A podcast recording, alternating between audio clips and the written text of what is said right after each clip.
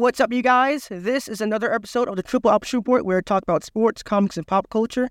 And today, I got my weekend recap where I look over everything that happened over the weekend with sports, comics, and pop culture. So, first off, let's just start off with some pro wrestling. CM Punk was fired uh, by AEW, what, on Saturday, I believe? Like, yeah, like the day of Collision. And that in, in Chicago and their big uh, wrestling show that's happening the day after that, All Out, a week after their biggest show ever, All In, and the biggest show in pro wrestling ever, All In, also in Chicago. So, yeah, it's uh, that was a lot, and it took that. That's a big risk. So, uh, hats off to Tony Khan because apparently it, it got really messy. And I'll say this: people will think like, "Oh, is it too much to fire him?" Or it's a big difference between. Well, first off, he shouldn't be. If he what did if the, the, the, the details are true that he lunged at Tony Khan and like tried to like attack him or went at after him and, and people had to hold him off, you can't do that to him and like expect to keep your job. It's one thing, and even like the boys' club style of, of, of like culture that's in pro wrestling, even in that, like it's one thing to attack like a regular book or head of creative, which is still awful. You shouldn't assault or attack anyone physically on your job. Tony Khan's the CEO of the company. Like, like, it's a big. there's a big difference. This would be like if in WCW someone uh, tried to attack, uh, what Ted Turner, or like like with Vince McMahon, right? Like it's one thing to people have attacked Vince McMahon. Well, I don't know. Like people have have gotten at other co-workers or people who are head of creative stuff like that. But once you physically like assault Vince McMahon, Vince McMahon that's like there's only one instance of that happening to that level, and that was Nailz. And we all know he's not been mentioned in WWE since. He was fired on the spot and everything. So CM Punk, that's what happens, I guess. So yeah, that, that it had to happen. You can't and and, and just overall the stress and everything, like it, it had bad vibes behind the scenes, I guess, with the locker room and everything. Like, it, it, it was a dark cloud. You had to just nip in the bud when you could. So for him to do that in in that type of situation, I mean, I with with that big of a show coming up, that could have easily went left field. And hats off to Tony Khan also because he went out there in front of the in front of the crowd and took all the boos while he could, so that none of the actual wrestlers could take it. So the actual show itself, all out the next night, and out having what over ten thousand people in attendance, having almost a multi-million dollar gate, having what uh, uh, uh pay per view pay per view buy rate of about hundred k or a little over hundred k, end up being a commercial success, and it was show of the year, outstanding show, everything, all the expectations, just blew them out the water. Every match, even the pre-show matches, at least met expectations nothing was bad. like like and they went on a crazy run here. From like uh the TNT championship match with Luchasaurus versus Darby Allin all the way to the rest of the show actually. Every match was at least good. And a lot of them were from not were just amazing. Like uh Miro and Powerhouse Hobbs, the, the crowd. Again, this shows you that the crowd didn't decide to hijack the show. They helped elevate matches. This is a prime example of a, of a match being elevated by the crowd, and they played with it. It was amazing. Uh, Kris Statlander and Ruby Soho, that's a good match. And the crowd was behind them. Bryan Danielson, Ricky Starks. You know, Bryan Danielson, if you were to say he's the greatest wrestler of all time, I can't debate you on that. I mean, this is another another example of this man having a wrestler's best match of their career. Like, like what is MJF? Uh, who else? There's a whole bunch of wrestlers actually that has had the best matches of their careers with, and Ricky Starks is another one. Made him to a star. This is a star-making performance, even if he lost. Just an amazing match. Uh, uh Blackpool Combat Club, you know, Claudio Castagnoli and Wheeler Yuta versus Eddie Kingston and Shibata. Fun, entertaining, great tag team match. Takeshita versus Kenny Omega was a match of the year contender. So that was amazing. I thought that was a match of the night. Even the eight man tag now if there was a if there was a match where the crowd would have probably been able to hijack, it would be this one. And even then, they managed to get through it, and it actually added to the match. It worked in a way. It was a great match. And then, of course, Moxley Orange Cassidy. Orange Cassidy, like the whole thing with Orange Cassidy is like that just fits AEW, right? This guy was always like a mean wrestler, and like he's like the prototypical type of wrestler that Vince would never get and that would never succeed at that level in the WWE. And and here, he's headlining the mat uh, the show of the year and knocked out the park. It was an outstanding match. Like the whole hat, again, hats off not just Tony Khan but the AEW in general, just to be able to get through that whole situation. And it's just the, the hecticness of, of having to go overseas to UK and have what the biggest wrestling show of all time, and a week later, firing what would be considered like mainstream wise your biggest star in his hometown, and then the next day having that show in your hometown, and it works not just commercially but critically, and the crowd doesn't turn on you. I mean, it went perfectly, as close to perfect as as it could. And also, like, shout out to to the Chicago crowd. People get angry, like, oh, why do they always go back to Chicago? One, they do great business there, and two, the crowds are always amazing. And people thought, like, oh, like hijack, like I said before, no, no hijacking. They were all in, ironically. like, like, yeah, like, like they they were all pro AEW there is no like uh, uh I mean there were CM Punk chants, but they were easily drowned out. Like no, like like this is exactly why Chicago is a consistent place for them to go to because they're always passionate, always loud, and they always love the product. So that was it for pro wrestling. And now is my time to go to the movies. Uh Oppenheimer. Again, like it's nearing nine hundred million dollars worldwide. It's gonna hit a billion, most likely, this year. If they keep it in movie theaters, of course. But yeah, I, I think they would. And now that they have a possible, now that's actually possible. Yeah, I think they keep it in a little bit longer. Like, like it's already surpassed Inception. Is now what Christopher Nolan's third highest grossing film ever. Like, like I don't think people understand. This is a, a three hour long, uh,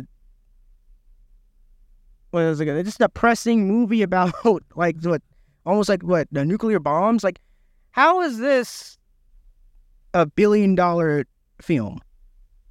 Like, this is not fit at all. Like rated R. Like, like this is not at all. This is this is not fit what a billion dollar movie would be stereotypically at all. Nowhere near. It's a biopic. Like, like this, this is crazy, and it's honestly unbelievable. And not just Oppenheimer, obviously. You, you also got Barbie.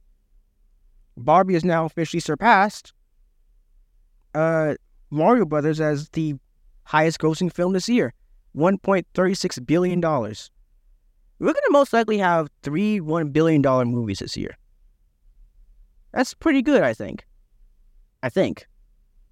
Yeah, I think that's pretty good. So, like, a, a year that started out like, oh man, movies are in a rough spot, you know, you end up with three $1 billion movies at the end of the year uh, worldwide. That's, I'd say that's a, that's a bit of a success.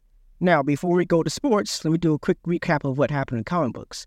Uh, there's two things I wanted to point out, just two little quick things. Uh, first off, X Men 97 is officially premiering in March of next year, 2024.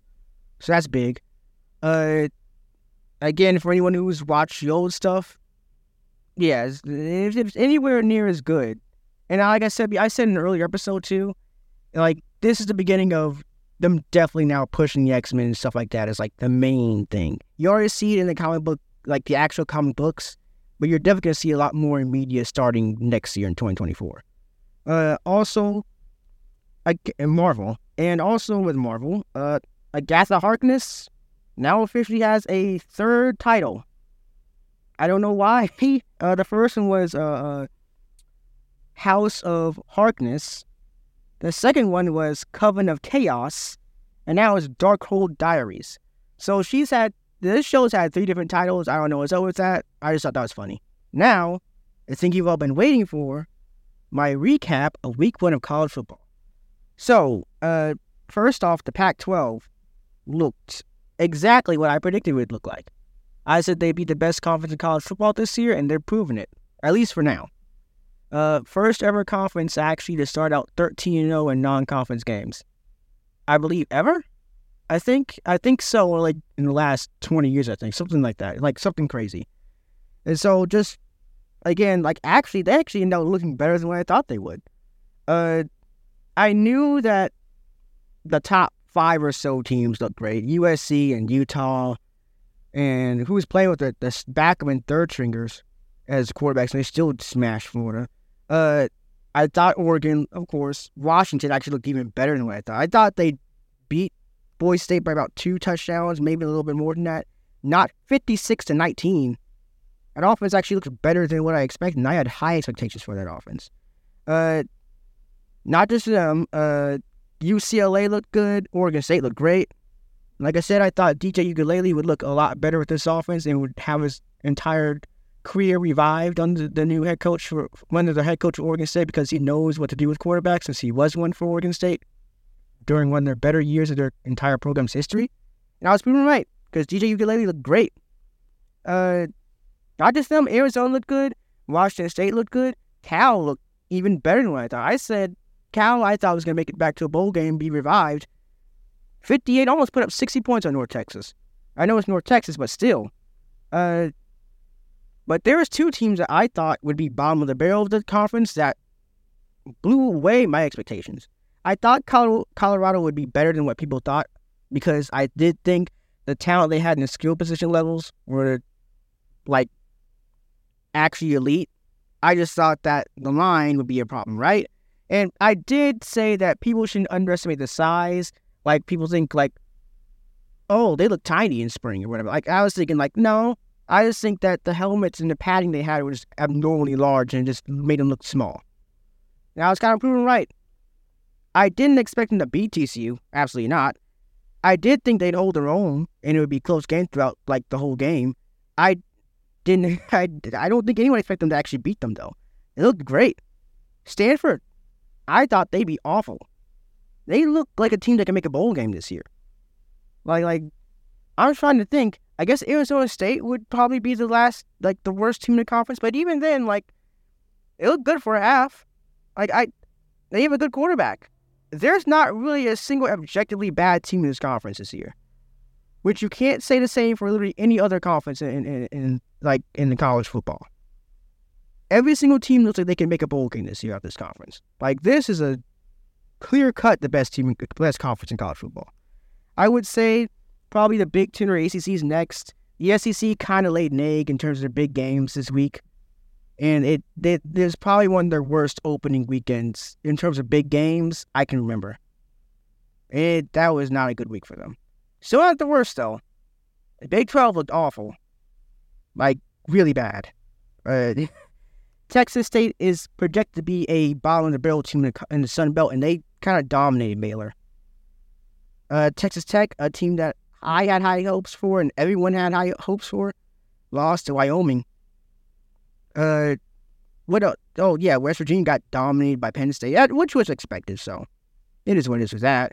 But uh, TCU lost to Colorado. But like, yeah, like like these the team that made the playoffs last year, that played in the national title game last year out of the Big Twelve, lost to Colorado. So yeah, the Big Twelve had an awful weekend, just a, just like a horrendous one. Uh, there are certain things like Ohio State. That offense is going to be a problem, and not in a good way for them. They look not good. Uh, Notre Dame looked great. Alabama looks like they could actually win the SEC. I might. It's Middle Tennessee, so again, and Georgia's offense looked kind of shaky. But again, it is one game, and it's against Tennessee Martin. Like, I'll take those ones with a little bit of grain of salt because they're facing cupcakes. We'll see more this upcoming week. We'll definitely see what's happening. What doesn't Georgia face South Carolina? I think. I know that Bama faces uh, Texas. No, no, Georgia faces South Carolina next week. But yeah, you'll definitely see how good Bama and Texas are this upcoming week. Uh, Michigan looked good. Like like a, a lot of these teams, they look fine. there are some shocking ones. I think like I talked about Nebraska. Yeah, I said like yeah, I already talked about them. But like some of these, let's see. KC looked great. Iowa's offense looked good for a half. Purdue was fine. Fresno State's a really good team. Uh, I'm trying to see what are some. I said Texas looks good still. Wisconsin looked fine for the second half at least. Uh, yeah, I think that might be it for. Oh, oh, also meant to point out. Uh, that crazy rule they did now, where they let the clock the, mm, let the clock uh run for extended time, even after getting a first down, until like the last two minutes of, of a half. It didn't affect some of these scoring of some some of the scoring of some of these teams at all. Like there are teams that put up seventy some, like Oklahoma, Jesus, Arkansas State. Just they could have put 100 on Arkansas State, honestly. When I saw, when I was watching the game, like the first two minutes, uh, Oklahoma already scored two touchdowns. I was like, okay. Like, like they have to put the ball, get a whole drive, and they still pull that off. Like, yeah. I knew then, like, some of these teams are still going to put up crazy points. I think Oregon put up over 80 on Portland State. Poor Portland State. They didn't deserve that. Uh, at least they're getting a million dollars over it. But yeah, like, like, these teams can still score a lot. Like USC still put 66 while giving up 14 to Nevada. So, you know, if they can, I, mean, I guess they can pull it off. I guess if everyone can adapt to it properly in the next couple weeks, yeah, they can pull it off and they can still have their advertising money, even though I'm not a fan of that. I guess that's uh, it for. Oh, wait, nope, nope. I forgot one last thing. Uh, an absolute massacre that happened on Sunday night. LSU and Florida State. This one yeah, this was kind of crushing for my predictions. I had LSU edge out a, a, a great game against Florida State. Like, I thought it'd be a close game and LSU get the like the slight win, like what happened last year. But like the roles reversed. That did not happen. And honestly, you could probably see it coming even in the first quarter. LSU looked good, but Florida State looked bigger and it looked faster. And when I saw like though that first quarter, I was like, oh, maybe my predictions were a bit off. They just ran away with it in the second half. And you can see it coming, honestly. Like, like you can see like they just needed that, that extra oomph, and they got it, and then they never looked back. LSU had no answer for them. Like in the weakness, they said what uh, LSU's DBs. It showed, man, Keon Coleman, like Florida State, just Jordan Travis, like they was too much for them. And the running back, yeah, and, and then LSU not having the starting running back, like they wouldn't have helped that much, but geez. Like like the LSU's O line got dominated. They couldn't run the ball like that. There were like six or seven different times they tried to to score a touchdown in the, in, the end zone, and it only happened like I mean like the goal line only happened like once. Like like like that was that was also something I noticed also with South Carolina and North Carolina. There's something I noticed in the two ACC SEC matchups, something that hasn't hasn't happened at least consistently in years. The ACC dominated on the line of scrimmage. Like that was a little shocking, and that's a little concerning about the SEC too. Is that one thing that made them and the Big Ten strong, like their identity throughout as long as I can I can remember watching college football is the line strength, and I didn't see that all those SEC teams, those two at least, uh, uh, over the weekend. So yeah, that that was a bit of a shocker, but yeah, Florida State, man. They look like a, a playoff team. So if I were to do playoff predictions after this week, well, we still got Clemson Duke. But after that, uh, for right now, this very second, I'd probably have Michigan. Uh, we plays LSU, obviously. Florida State. I still give the edge to USC over Washington right now to come up the Pac-12. And, hmm, you got Georgia, you got Bama, you got Notre Dame. You can even sneak into Penn State. I don't know. It's between those four. In Washington, it's, it's between those five. Any of those five teams is getting that last playoff spot. But yeah, the three that I know for sure right now is Michigan, Florida State, and, and USC. But yeah, like like there's a lot of really good teams this year. No really stands out like that yet. And that's always the funnest college football seasons, right? So, yeah, like like that was my recap of, of, of not just college football, but uh, oh no, but the weekend. Uh, wait. First off, I do I do want to point out a couple more things. Uh, Nebraska volleyball, women's volleyball, ninety-two thousand three people in attendance, a world record for women's sporting event. Ninety-two thousand, insane. Uh, of course, Nebraska, man, they they go. You can say what you want about Nebraska, but those fans, you could be zero and twelve. You could be uh, uh, uh, uh, on a twenty season losing streak. They will fill out that stadium for any sporting event. They are some of the most devoted fans we've ever seen.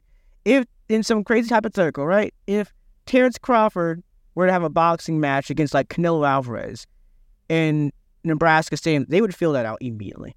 They probably go over over capacity. Like they love people who represent. Like they'll go hard in the paint for anyone who's from that state in the sporting event. Some of the most devoted fans I've ever seen in the world, honestly, are from Nebraska. So yeah, like like hats off to to those ladies, and hats off to Nebraska fans. They're some of the most passionate, devoted in all sports. Uh, also, U.S. lost Lithuania. I, I it, it's not as bad as, as it looks. Like like it's they still look did way better. They're still doing way better in this FIBA than they did last time, where they didn't even medal. like at least they have a shot at medaling or winning gold. So like it's not anywhere near as bad. But I will say one concern about US's team is is which I hope they fix in the Olympics next year is the lack of big men. Like in lack of rebounding. They got a rebound at 40, 43 to 27 by Lithuania. And Jaren Jackson Jr., I didn't know this. He only has one one uh, uh, rebound this whole uh, ter- uh, FIBA event. He averages less than two re- rebounds a game in the NBA. As great as he is at literally everything else, that's a little shocking to me. I hope that they get some extra big men on, on that team next year. Because, again, it was Jokic even playing for Serbia in this? He's going to be playing next year, I think. So, you don't have any big men against Jokic, yeah, that'd get ugly. And you're way more talented across the board outside of that. So that's, again, that can balance out. And you don't want to end out not winning a gold. So that's definitely a hole that they need to fix. Uh, also, one quick thing I wanted to point out. This is just a personal thing for me. I watch a lot of soccer. I follow all European leagues and all leagues in general. But in the Premier League in England, my favorite team is Liverpool. We kind of got the short end of the stick during uh, the preseason when it comes to like picking up free agents and stuff like that. May due to Chelsea, Chelsea, another big club. Chelsea spent half a billion dollars in their 12th place out of 20 teams. While we, the supposed, supposed what losers of the offseason, could very well win the whole thing. So that just just want to point that out to any Chelsea fans who might be watching this. But yeah, uh, uh, that's it for today. Uh, my big time pick is between Clemson and Duke, obviously the last college football game of the of week one, and uh, I don't know. I I think Clemson wins. No, I don't. I I, I do feel not confident, but I feel like I feel comfortably that Clemson will win. I don't see them blowing Duke out though. I do think that their offense will be better because just the coaching will be, be- will be better with the new coordinator, but I'm not as high on the quarterback as others would be. I think I don't think he's bad. I just don't think that he's what Trevor Lawrence or or, or Deshaun Watson were. So yeah, I, I'm still not high on Clemson like that. I still think they lose to Florida State, but they'll probably be slightly better than what they were last year. Uh, so yeah, I have Clemson beating Duke, probably something like a uh, 35 to 24 or something like that. So, but that's my big time pick of the week. Uh, Clemson beats Duke uh, 38 24. So I just want to thank y'all for listening. Uh, without y'all, I wouldn't be here. I'm nearing 50 episodes. It's all thanks to you guys. I also want to thank you guys for liking and subscribing and downloading. I also want to thank you guys for following me on Twitter at Pulliam, P U L L I A M underscore Blake, and all lowercase, and following me on threads. If you still do that, Blake underscore Pulliam one, all lowercase, and following me on, twi- on TikTok the Triple Ops Report, just like my podcast. So that's it for today. See you guys again on Wednesday, Mondays, Wednesdays, and Fridays, as you all know. And that's it. See y'all. Bye. Thank you.